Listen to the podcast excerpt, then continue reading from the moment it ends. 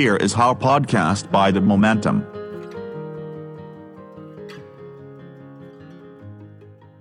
สวัสดีครับ กลับมาพบกับ Here is How โดย The Momentum กับผม โตมอสุขปรีชา อีกครั้งนะครับสำหรับคราวนี้เนี่ย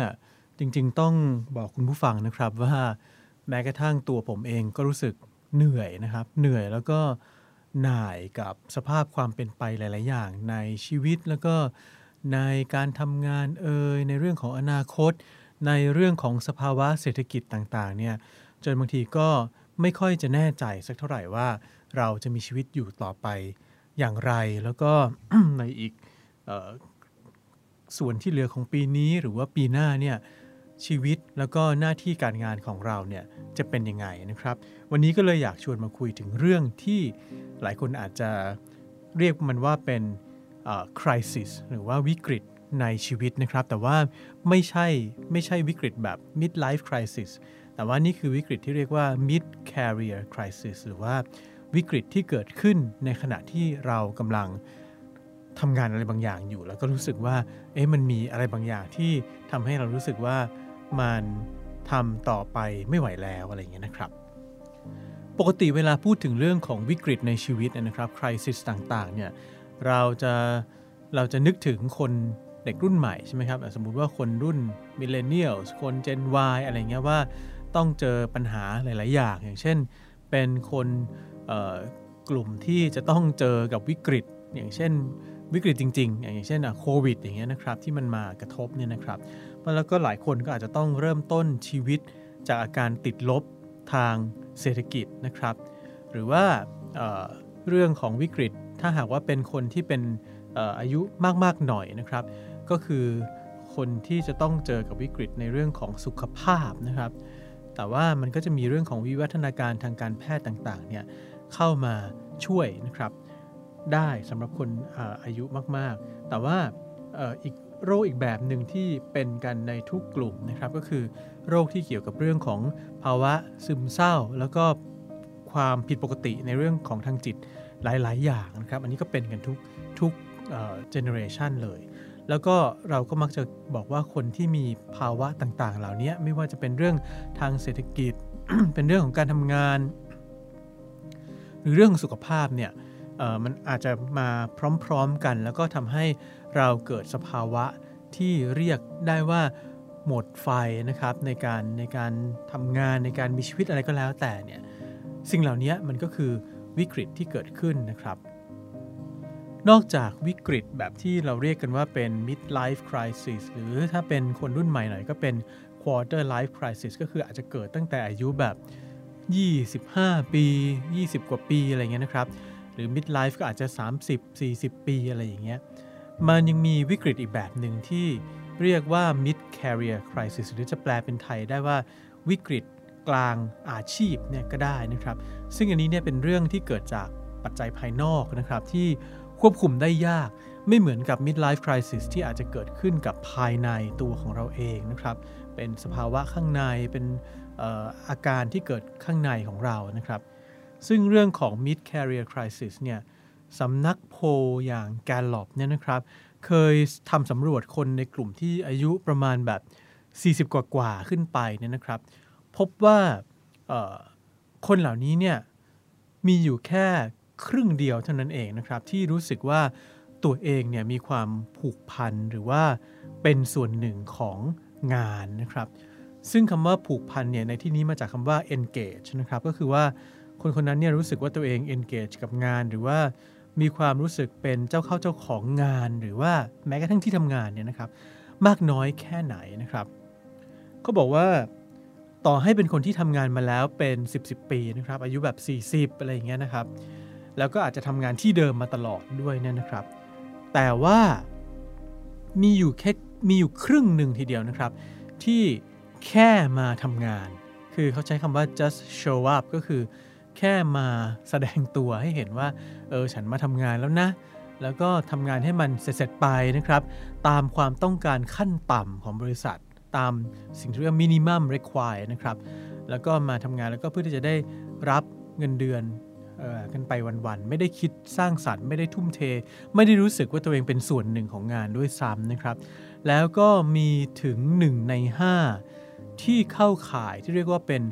actively disengage ก็คือรู้สึก disengage แบบ active เลยนะครับ ก็คือไม่ใช่แค่อยู่ไปวันๆ เท่านั้นแต่รู้สึกอย่างจริงจังเลยว่า ตัวเองไม่ได้เป็นส่วนหนึ่งของ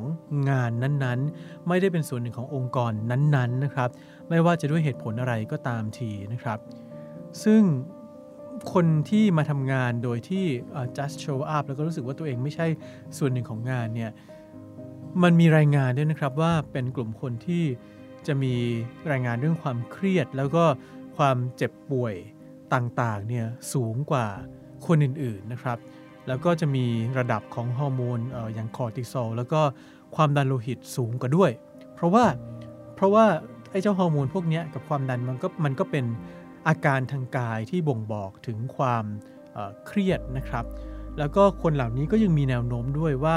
จะป่วยเป็นโรคซึมเศร้าสูงกว่าคนกลุ่มอื่นมากถึง 2 เท่านะครับ ที่จริงแล้วเนี่ยนะครับ ใครๆเนี่ยก็รู้สึกไม่พึงพอใจกับที่ทำงานหรือว่าการทำงานของตัวเองได้ทั้งนั้นนะครับแต่ว่าคนที่อยู่ในวัยแบบเนี้ยเราอาจจะเรียกว่าเป็นวัยค่อนข้างไปทาง mid life หน่อยนะครับ คือเป็นวัยกลางคนหน่อยเนี่ยจะมีความรู้สึกไม่ค่อยพึงพอใจกับงานของตัวเองเนี่ยมากกว่าคนกลุ่มอื่นเล็กน้อยนะครับ ซึ่งก็มีเหตุผลอยู่หลายอย่างนะครับ คือเราก็ต้องยอมรับนะครับว่ามันไม่ใช่ทุกคนในโลกที่ต่อให้ทำงานมาแล้วเป็น 10บสปีเนี่ยเราจะรู้สึกว่างานนี้มันเป็นงานที่ใช่ หรือว่าค้นพบงานที่ตัวเอง คิดว่ามันใช่มาตั้งแต่ต้นเนี่ยมันก็เลยมีคนจำนวนมากในสังคมเนี่ยนะครับในโลกเหล่านี้แหละ ที่รู้สึกว่าตัวเองเนี่ยถูกขังอยู่ในหน้าที่การงานของตัวเองนะครับ อาจจะอายุ 30 ปลายปลายและ 40 แล้วเนี่ย แต่ก็รู้ตัวแล้วด้วยเหมือนกันว่าหลังจากทำมาแล้วประมาณแบบ 10-20 ปีเนี่ยรู้ว่าจะก้าวหน้าไปกว่านี้ ก็ไม่ค่อยจะได้ละ ติดเพดานอะไรบางอย่าง แล้วหลายคนก็จะเริ่มรู้สึกว่าตัวเองอยู่ในขาลงของงานแบบนี้ด้วยซ้ำนะครับ พอรู้สึกว่าขาลงแล้วอ้าวทำยังไง ถ้าเราอายุสัก 25 ใช่ไหมครับ รู้สึกว่างานนี้มันไม่ใช่ละ เราก็อาจจะเปลี่ยนไปทำงานอื่นได้ แต่ว่า คนที่อายุแบบ 40 ขึ้นไปแล้วเนี่ยพอรู้สึกว่าตัวเองอยู่ในขาลงของงานแล้ว รู้สึกว่าตัวเองถูกขังอยู่ในงานแล้วเนี่ยมาทำงานแบบ just show up เฉยๆ แล้วเนี่ยเบื่อหน่ายหมดไฟแล้วเนี่ยนะครับ จะเปลี่ยนตัวเองไปทำงานอย่างอื่น แทนงานเก่า เปลี่ยนไปคนละสาขาอาชีพเลยเนี่ยก็ต้องบอกว่าสายไปแล้วนะครับ เพราะว่าสังคมก็ไม่ได้เปิดโอกาสให้คนอายุเท่านั้นเนี่ยไปเริ่มต้นอะไรใหม่ได้สักเท่าไหร่นะครับ แล้วต่อให้หันกลับมาโอ้โหเอาละฉันจะตั้งใจทำงาน ฉันจะรักงานที่ฉันทำอะไรอย่างเงี้ยแต่ถ้าดูแล้ว career path มันไม่เอื้อให้นะครับ มันไม่มีตำแหน่งงานที่สูงกว่าเนี่ยรองรับ ไม่สามารถจะก้าวขึ้นไปได้ เพราะว่ามันก็มีคนจำนวนมากที่ต้องแข่งแย่งกันขึ้นไปนะครับ แล้วแถมในระยะหลังเนี่ยก็จะมีเด็กรุ่นใหม่ ๆ ที่ อาจจะมีฝีมือมากกว่า มีทักษะต่างๆ ที่มากกว่ารอบด้านมากกว่าเนี่ยเข้ามาก็อาจจะหลายคนก็อาจจะถูกเด็กรุ่นหลังเนี่ยข้ามข้ามหัว ข้ามหน้าข้ามตาไปได้ตำแหน่งที่สูงกว่าก็มีนะครับ เพราะฉะนั้นคนเหล่านี้ก็จะรู้สึกว่า มันรู้สึกไปได้ถึงระดับที่ขมขื่นกับการทำงานของตัวเองเลยนะครับ เพราะว่าทำงานซ้ำๆเดิมๆเนี่ยมาเป็นเวลานาน แต่ไม่ได้เติบโตไปไหนเลยนะครับ ไม่ว่าจะเป็นในด้านความพึงพอใจกับงาน ด้านรายได้นะครับ หรือว่าการได้รับความยอมรับนับถือ มันเลยเหมือนกับการวิ่งชนกำแพงครั้งแล้วครั้งเล่า เพื่อจะพบว่าตัวเอง หมดเรี่ยวแรงแล้ว ที่จะปีนข้ามกำแพงนี้ไปให้ได้นะครับ หลายคนที่ไม่อยากดิ้นรนต่อสู้อะไรต่อไปอีกนะครับ ที่สุดก็อาจจะกลายสภาพไปเป็นเหมือนกับ เดดวูดนะครับในที่ทำงานเนี่ยกลายเป็นคนหมดไฟที่อยู่ไปวันๆ รอคอยวันสุดท้ายของการทำงานนะครับ ไม่ว่าจะอยู่ไปจนเกษียณ หรือว่ารอว่าเออเมื่อไหร่จะมีแพ็กเกจของบริษัทมาให้ Early Retire ไปสักทีหนึ่งนะครับ หรือไม่บางคนก็อาจจะอยู่ไปแล้วก็ทำสิ่งชุบชูใจเล็กๆ น้อยๆนะครับ รอคอยวันหยุดแล้วก็ทำงานอดิเรกเล็กๆ น้อยๆ ที่ก็ไม่รู้ว่าจะตอบ สนองต่อเป้าหมายในชีวิตของตัวเองได้มากน้อยแค่ไหนจริง ๆนะครับ ในเรื่องนี้เนี่ยนะครับ สถาบันวิจัยความสุขแห่งโคเปนเฮเกนหรือว่า Happiness Research Institute นะครับ เคยทำสำรวจคนทำงานชาวเดนมาร์กถึง 2,600 คนนะครับ จากงานทุกรูปแบบเพื่อดูว่าความสุขหรือว่าความพึงพอใจในการทำงานของแต่ละคนเนี่ยมาจากไหนนะครับ เขาพบว่า สิ่งแรกสุดที่ทำให้คนมีความสุขกับการทำงานก็คือ สิ่งที่เราเรียกมันว่า เป้าหมายนะครับ เป้าหมายในที่นี้เนี่ยก็ไม่ใช่ KPI นะครับ ไม่ใช่ยอดขาย ไม่ใช่การเขียนอะไรลงไปแล้วมียอดไลค์เยอะๆอะไรอย่างเงี้ยนะครับ แต่มันคือ sense of purpose นะครับ ก็คือความรู้สึกว่าตัวเราเองเนี่ยแหละที่มีเป้าหมาย เพราะว่าเป้าหมายเนี่ย มันจะสร้างความหมายให้กับสิ่งที่เราทำเราจึงพร้อมที่จะลุกขึ้นมาทำสิ่งนั้น ในทุกๆเช้านะครับ โดยไม่รู้สึกว่ามันเป็นการทำซ้ำๆนะครับ แล้วสิ่งที่สองเนี่ยที่ทำให้คนมีความสุขในการทำงานก็คือ ก็คืออะไรครับ ก็คือเจ้านายหรือบอสที่ดีแล้วก็มีคุณภาพนะครับ ซึ่งเป็นเรื่องปกติอยู่แล้วที่เราจะอยากทำงานกับคนเก่ง แล้วก็เข้าใจในตัวเรานะครับ ซึ่งในปัจจุบันนี้ก็ต้อง ยอมรับกันนะครับว่าในบางระบบงานออย่างเช่น สมมุติว่าระบบราชการอะไรอย่างเงี้ยเราก็อาจจะไม่ได้ทำงานกับนายที่เก่งหรือว่าเข้าใจในตัวเรา หรือว่าเข้าใจในโลกสมัยใหม่ได้มากพอ หรือต่อให้เข้าใจเนี่ยตัวระบบราชการเองเนี่ยก็อาจจะทำให้แม้กระทั่งคนที่เป็นเจ้านายของเราก็อาจจะทำอะไรมากไม่ค่อยได้เหมือนกันนะครับ ซึ่งนักจิตวิทยาเนี่ยก็อธิบายนะครับบอกว่า ความต้องการเป้าหมายในการทำงานของเราเนี่ยปกติแล้วเนี่ยเราจะชอบคิดว่าเออมันคงจะเกิดขึ้นในวัยเด็ก วัยหนุ่มสาวมากกว่า คือคนหนุ่มสาวจะต้องถาม จะชอบถามว่าเป้าหมายในการทำงานของเราคืออะไรบ้างอะไรอย่างเงี้ยใช่ไหมครับ แต่เขาพบว่าจริง ๆ แล้วเนี่ยความต้องการเป้าหมายในการทำงานของเราเนี่ยมันจะเพิ่มสูงขึ้น เมื่อ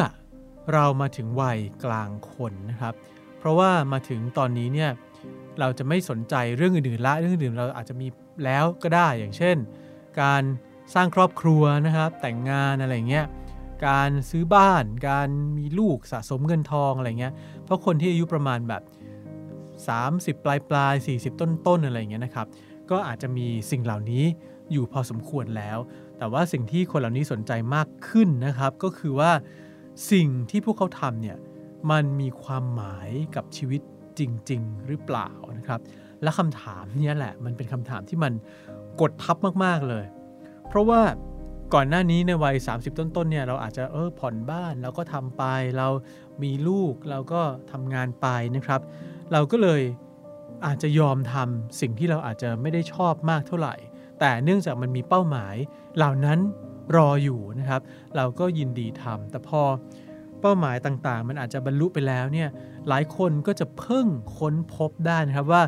ตัวเองกำลังทำสิ่งที่ตัวเองไม่ได้อยากทำแล้วก็อาจจะทำสิ่งเหล่านี้มาชั่วชีวิตแล้วก็ได้นะครับ อาจจะทำเพราะว่ามันมีค่าตอบแทนที่ดีนะครับ อาจจะทำเพราะว่าเเพื่อนๆก็ทำกันทำงานแบบนี้กันนะครับ แล้วในเวลาเดียวกันเนี่ยพอ ถ้าเราอายุสัก 40 อย่างเงี้ยครับ แล้วตอนนี้มองไปดูคนรุ่นอายุ 20 เนี่ย เราจะเริ่มเห็นวิธีมีชีวิตหรือวิถีชีวิตแบบใหม่ๆ ที่อาจจะเป็นอิสระมากขึ้นนะครับ ถึงแม้ว่ามันจะมั่นคงน้อยเราน้อยลงเนี่ยนะครับ แต่ว่าคนรุ่นใหม่ๆ ก็อาจจะไม่รู้สึกกลัวมากเหมือนกับคน40 นะครับ เหมือนกับตอนที่คน 40 อายุ 20 เพราะว่ามันเหมือนกับ โลกมันมีเส้นทางใหม่ ๆ ให้เลือกมากขึ้นนะครับ แล้วในอีกด้านหนึ่งเนี่ยคนที่อยู่ในวัย 40เนี่ยก็อาจจะเริ่มสั่งสมทั้งเงินทั้งชื่อเสียง ทั้งคอนเน็กชันมาบ้างพอสมควร ก็อาจจะเริ่มรู้สึกว่า เอ๊การที่เราไม่ค่อย engage กับองค์กรเนี่ยเราจะลองตัดสินใจใหม่ อีกครั้งดีไหม ไปทำอะไรอย่างอื่นดีไหมอะไรอย่างนี้นะครับ หรืออาจจะไปใช้ชีวิตที่ อิสระมากขึ้นดีไหมเนี่ยนะครับ แต่เรื่องนี้เนี่ยมันก็มีหลายปัญหานะครับกับสังคมบางสังคม โดยเฉพาะสังคมแบบเก่าๆเนี่ยก็คือมันไม่ได้สร้างงานใหม่ๆ มารองรับคนวัย 40-50 ขึ้นไปนะครับ แล้วคนเหล่านี้ก็ไม่ใช่ digital native ด้วย ก็จะไม่เข้าใจโลกออนไลน์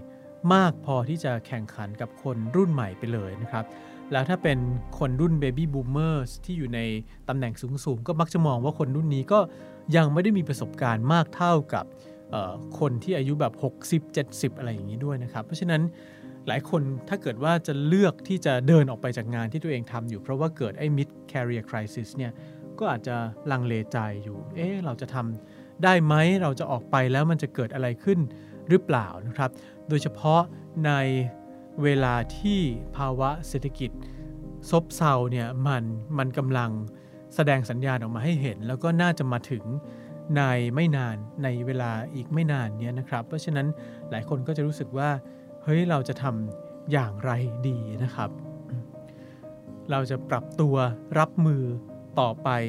ยังไงดีนะครับ เพราะว่าถ้าหากว่าเกิดวิกฤตเศรษฐกิจขึ้นมาอีกรอบหนึ่งเนี่ย คราวนี้คนที่อายุประมาณ 40 สมมติลาออกจากงาน แล้วก็ไปคิดว่าจะไปเริ่มต้นอะไรใหม่เนี่ยแล้วเกิดวิกฤตขึ้นมาจริง ๆ นะครับ คราวนี้เขาจะไม่ใช่อายุ 20 30 เหมือนเมื่อก่อนแล้วนะครับ แต่จะอยู่ในวัยแบบ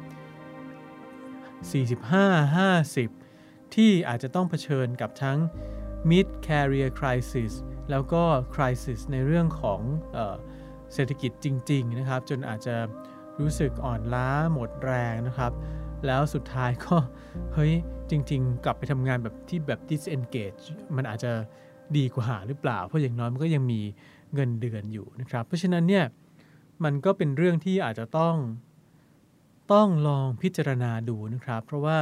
mid career crisis เนี่ยจริง ๆ มันก็เกิดขึ้นได้กับทุกคนนะครับ แล้วเกิดขึ้นได้ทั้งจากภายในจิตใจของเราแล้วก็จากสภาวะ ภายนอกด้วยนะครับ ซึ่งถ้าหากว่าใครเนี่ยสะสมเงินทอง ความมั่งคั่งไว้ได้มากพอ ก็อาจจะไม่เดือดร้อนนักนะครับ แต่ว่าก็ต้องยอมรับนะครับว่าสังคม โดยเฉพาะสังคมของเราเนี่ยมันมีคนที่ไม่มีทางเลือกอยู่อีกไม่น้อย ต่อให้อายุแบบ 40-50เนี่ยก็อาจจะไม่ได้มีเงินทองมากพอที่จะอยู่ต่อไปได้ จนอายุมาก ๆ จนแก่นะครับ แล้วคนเหล่านี้เนี่ยจะทำอย่างไงนะครับ โดยเฉพาะเมื่ออยู่ในสังคมที่สวัสดิการเนี่ยไม่ได้ดีพอนะครับ แล้วที่สำคัญเนี่ยอายุขัยเฉลี่ยของมนุษย์ก็จะยาวนานขึ้นด้วยนะครับ ถ้าเกิดว่าอายุอาจจะยืนไปถึง 80 ปีร้อยปีอะไรอย่างเงี้ยแล้วถ้าหากว่าความมั่งคั่งที่สั่งสมเอาไว้ก็ไม่ได้มาก ไม่ได้มากอย่างน้อยก็ไม่ได้มากเท่าคนรุ่นรุ่น boomer นะครับ แล้ว จะทำอย่างไรดีนะครับ มันก็อาจจะกลายเป็นภาระให้กับคนรุ่นหลังที่จะต้องมารับมือมาคอยดูแลกันต่อไปนะครับ เพราะฉะนั้นเนี่ยจริงๆ เรื่องของ mid career crisis เนี่ยจึงไม่ใช่เรื่องเล่นๆนะครับ แต่ว่าเป็นเรื่องที่เราอาจจะต้องครุ่นคิดพิจารณากันจริงจังว่าในสภาวะที่เรามาทำงานแบบ just show up มาทำงานแบบที่ disengage กับที่ทำงานหรือว่าไม่รู้สึกเป็นหนึ่งเดียวกับงานเนี่ยแล้วเราจะทำอย่างไรกันต่อไปนะครับ อันนี้ไม่ใช่เรื่องที่ง่ายเลยนะครับ แต่ว่าเเล่ากันมาถึงตอนนี้ก็ต้องบอกว่าเอาใจช่วยทุกๆคนครับนะครับได้ในหลายช่องทางนะครับ ไม่ว่าจะเป็นพอดแคสต์ของ Apple นะครับ